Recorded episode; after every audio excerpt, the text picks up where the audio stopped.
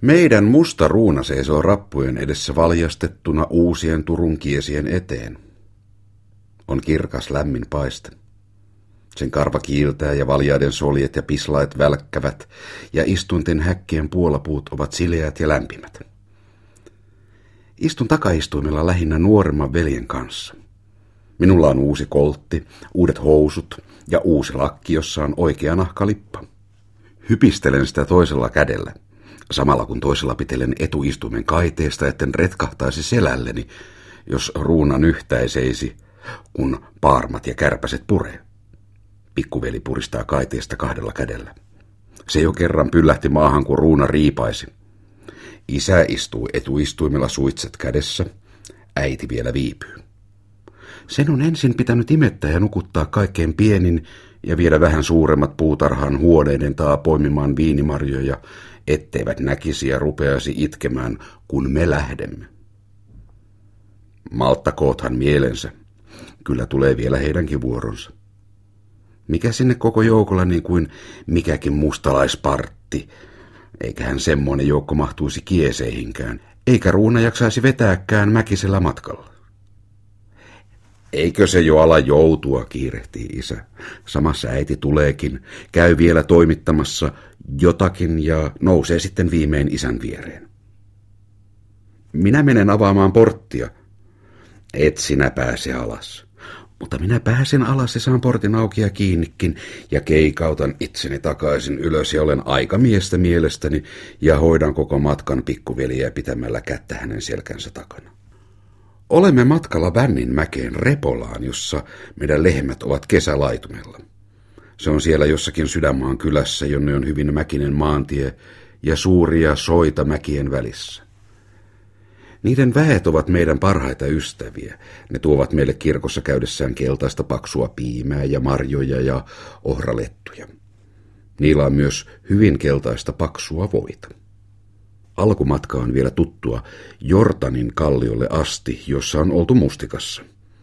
Siitä lähtee Isonkiven kohdata polku metsään. Nytkin sieltä tulee lapsia mustikasta, suut, posket ja sormet sinisinä. Tytöt niiaavat meille, minullekin. Minä nyökäytän heille päätä niin kuin isä. On kauhean paljon mäkiä, jyrkkiä ja pitkiä. Isä nousee aina mäen alla kävelemään ja minä myöskin. Istuisit kärryssä, eikö sinua väsytä? Ei väsytä. Ruuna vetää mutkitellen. Minä ihmettelen sitä siksi, että silloinhan sille tulee pitempi matka. Isä selittää syytä siihen, vaikka minä en ymmärrä, mutta totta paha ruuna sen tietää, koska niin tekee. Miksi lienee tiemäen kohdalla leveämpi kuin muualla? Tie laskee Holpanlahden rantaan. Isä ajaa veteen ja antaa ruunan juoda. Hyvin pieniä kaloja viilettää vedessä rattaiden välissä. Kaukana siintää suuri järven selkä, ja sen yli näkyy Iinmäki, jos se nyt ei olekaan enää Tapion linnaa. Eräässä louhikossa tien vieressä on punaisia kiviä. Äiti sanoo, että niistä saa sinistä väriä. Toisessa paikassa on metsän kahden puolen tietä palannut mustaksi. Rahtimiehet ovat sytyttäneet, ovat nekin huolettomia, kun jättävät tulen kuivaan sammaleen. On hirveän pitkä suora tie rannattoman suon halki. Siinä tuntuu viileämmältä ja tuoksuu väkevälle. Äiti tahtoisi panna villahuivin meidän hartioille, mutta ei meillä ole ollenkaan kylmä. Se mäki, joka näkyy suon takaa, ei ole vielä Vänninmäki, vaan Ryhälänmäki. Milloin tullaan perille? Isä ei sano sanovansa, sittenpähän näet. Ruuna lorottaa joka mäen alla, vaikkei olisikaan lorottamista. So. Isä, saanko minä nyt ajaa? Isä antaa minulle ohjasperät, mutta pitää myöskin itse ylempää kiinni. Se sillä aina kiusaa. Isä ei saa pitää. Isä antaa ohjakset kokonaan minulle ja panee sillä aikaa piippuun. Minä hoputan ja saa ruunan vähän juoksemaankin. Tulee vastaan rahtimies, jolla on suuri parkkikuorma. Minä saan sivuutetuksi sen omin avuin, vaikkei rahtimies ollenkaan käännä. Ne ovat semmoisia junkkareita. Soso, sanoi äiti. Kuinka sinä niin? Tie yhä nousee. Minä saan yhä ajaa, koska osaan. Tulee taloja ja peltoja ja tuulimyllyjä, kokonainen kylä. Isän pitää sanoa, milloin minun pitää kääntää repolaan. Joka tahtoo olla ohjaksissa, sen pitää itsensä myöskin tietää, mihin ajaa.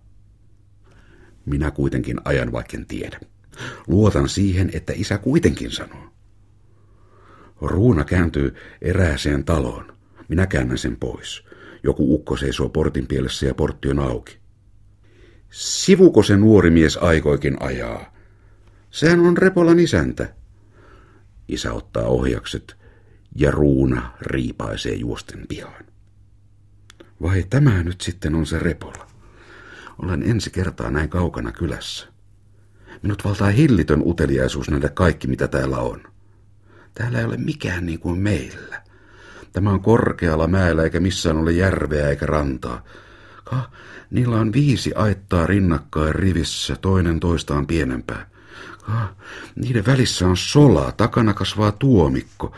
Siinä sitten olisi mainio olla piilosilla. Ka, tallin oven päällä on naulattu suuri lintu, siivet levälleen ja jalat hajalleen. Kurki. Isäntä on riisunut ruunan ja menee juottamaan sitä niittynotkoon. Minä menen perässä. Siellä on suuri syvä lähde ja sen vesi on niin kirkasta, että näkee pohjaan asti. Siitä lähtee maanalainen puro, joka vie lampin ja lampi laskee jokeen ja jokijärveen. Siinä voisi olla kalojakin. Onko siinä kaloja? Onhan siinä kaloja. Mitä kaloja? Ruutanoita. Minkälaisia kaloja ne on? Saako niitä ongella? Elää menee liian lähelle, sen reunat saattavat pettää. Solahdat maan sisään. Minä ajattelen, jos olisin Kiho Vauhkonen, hyppäisin lähteeseen ja harrisin maan alitse meidän järveen. Sammal sihisee ja painuu allani, ja minun sydän alaani vihilaisee somasti, kun hyppään pois. Isäntä vie ruunan talliin ja niittää sille heiniä. Siellä on pieni varsa emänsä kanssa samassa karsinassa. Se pistää turpansa ulos, ja minä uskallan silittää sen ylähuulta, joka on siloinen, ja suloinen kuin taaton tädin sametin silkkinen ompelutyyny. Se imee emäänsä, ensin toista nisää ja sitten toista. Minkä tähden se niitä muuttaa? Isäntä sanoo, että toisessa on syömistä, toisessa juomista. Tupatielle juoksee pikku koiranpetu vastaan, haukkua räiskäyttää ensin ja tulee sitten pyörimään jaloissa. Minä tempaan sen syliini. Saanko minä sen? Saanhan sen. Nyt se on minun koirani. Sen nimi on Otti. Se potkaisee ikse sylistäni ja ryntää pirttiin, minä jäljestä. Siellä on pankon alla kolpperossa vasu, jonne se juoksee. Siinä on toinenkin aivan samanlainen. Sen nimi on Anti. Ne ovat niin yhdennäköisiä ja yhdenkokoisia, etten tiedä, mikä on Otti ja mikä Anti. Pikkupoika tulee karsinasta ja selittää, että sen tietää siitä, että Otti on urosa ja Anti imisä. En tiedä kuinka sen sittenkään tietää. Poika selittää. Ahaa. Sen pojan nimi on Taavetti. Sillä on housuja kannattamassa nahkainen solkivyö niin kuin aikamiehillä ja vyöstä riippuu tuppi. Sillä ei ole milloinkaan ollut puupuukkoa.